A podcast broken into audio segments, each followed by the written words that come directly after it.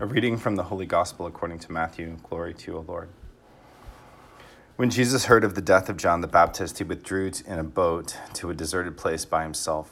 The crowds heard of this and followed him on foot from their towns.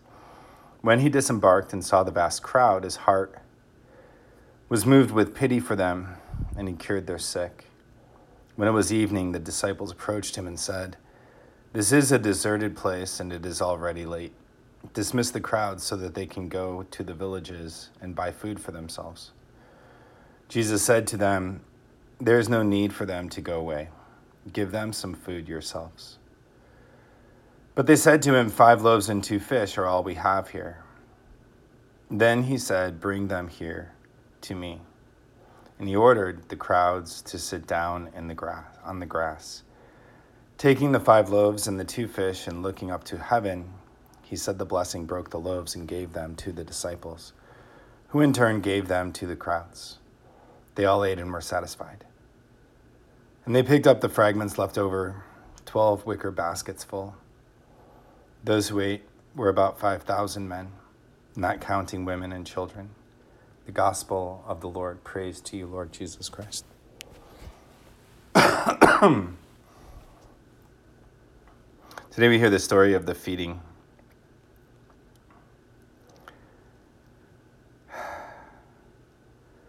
of this great crowd of men.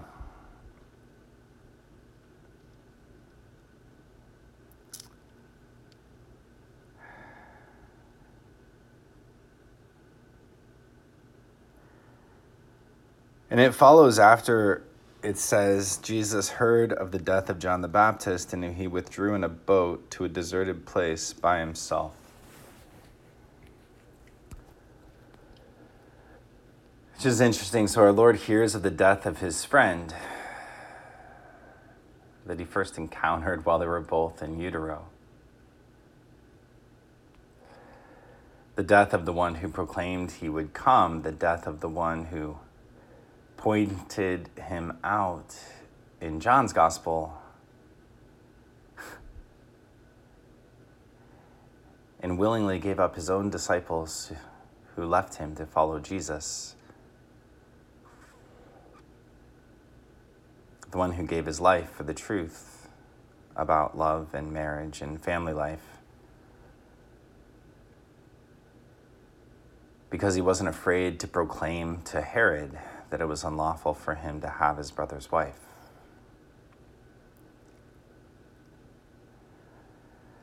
And so our Lord goes to a deserted place by himself where he goes to be with the Father in his grief at the loss of this friend.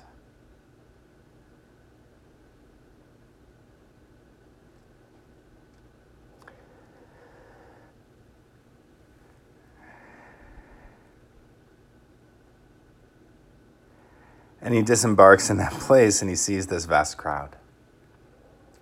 And his heart is moved for them because they're like sheep without a shepherd.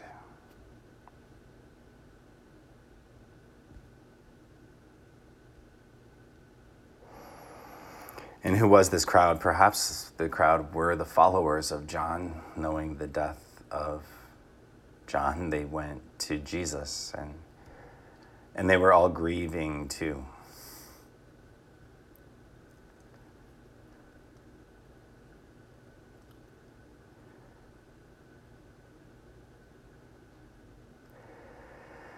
And the disciples say to our Lord, How can we feed all these people? You have to send them away. And our Lord says, Give them some food yourselves, give of yourselves to them.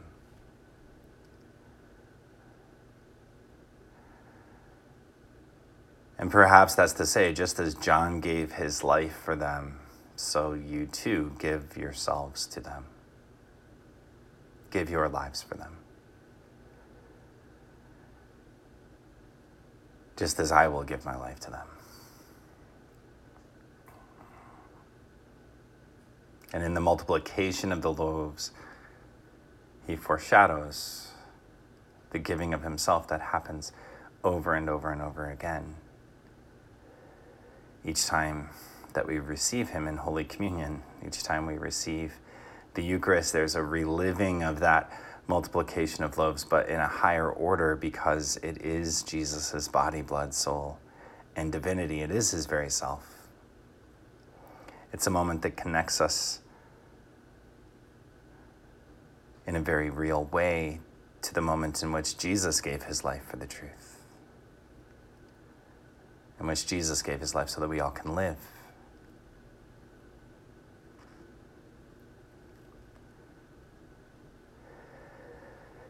And so there's lots to take away this week as we reflect on that and how grief opens up to new relationships.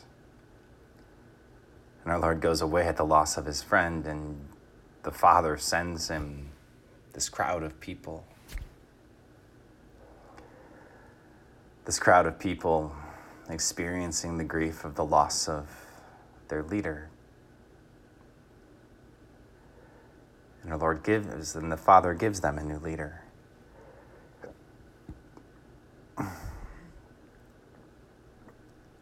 And we see in the example of martyrdom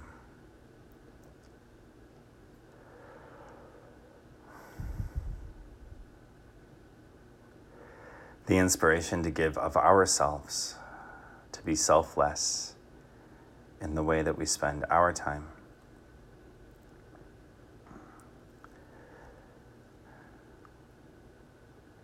in the way that we make ourselves present to others, in the way that we invest in our work, in the way that we invest in our families.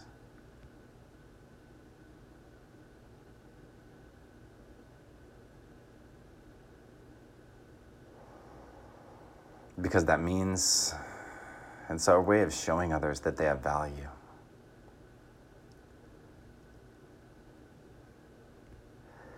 And we live in a particular time where we all have suffered losses. We continue to suffer losses. Maybe one of the greatest losses is the losses of certain, the loss of certainty, or the loss of trust.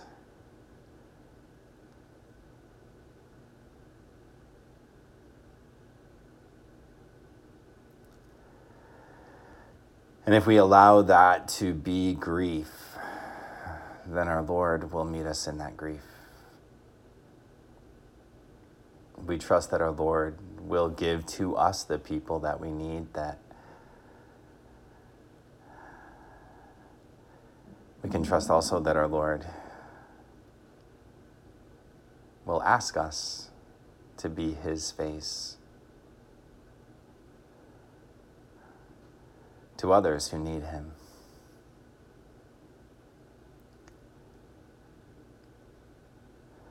And that happens most especially as we keep Him within our vision, that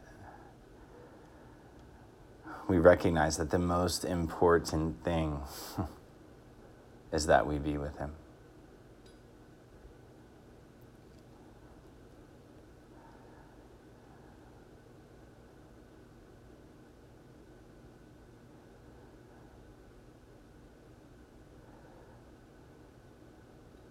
I used to think we lived in a divided world, and lately, as I scan through social media, news outlets, etc., it's apparent that we live in an even more divided world, and even those who are faithful Christians.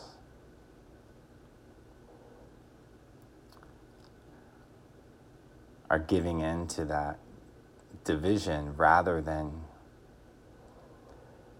focusing on Jesus.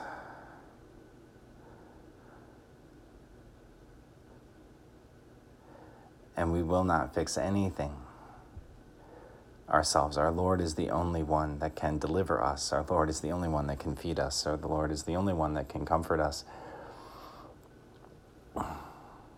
And so we have to stay focused on Him. We have to be willing to do whatever we need to do to stay focused on Him.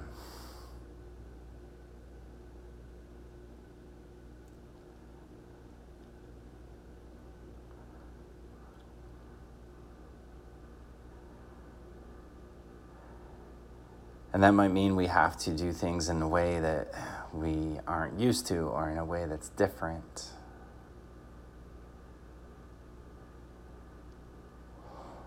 But are we willing to find a way? We have to be willing to find a way to stay close to Him.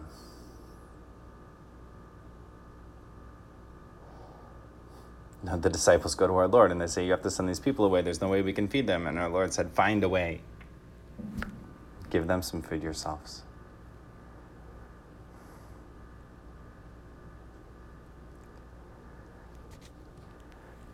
And so, in our daily schedules, how do we find a way to connect with our Lord each day?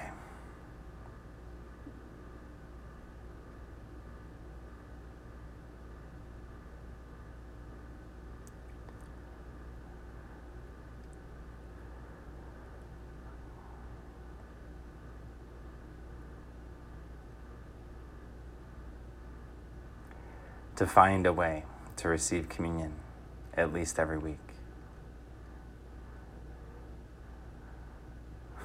To find a way.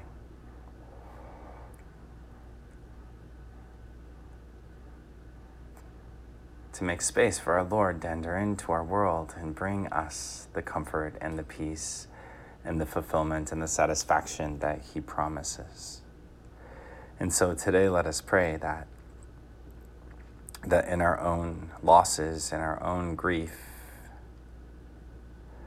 that we have eyes to see the way in which the Father is meeting us.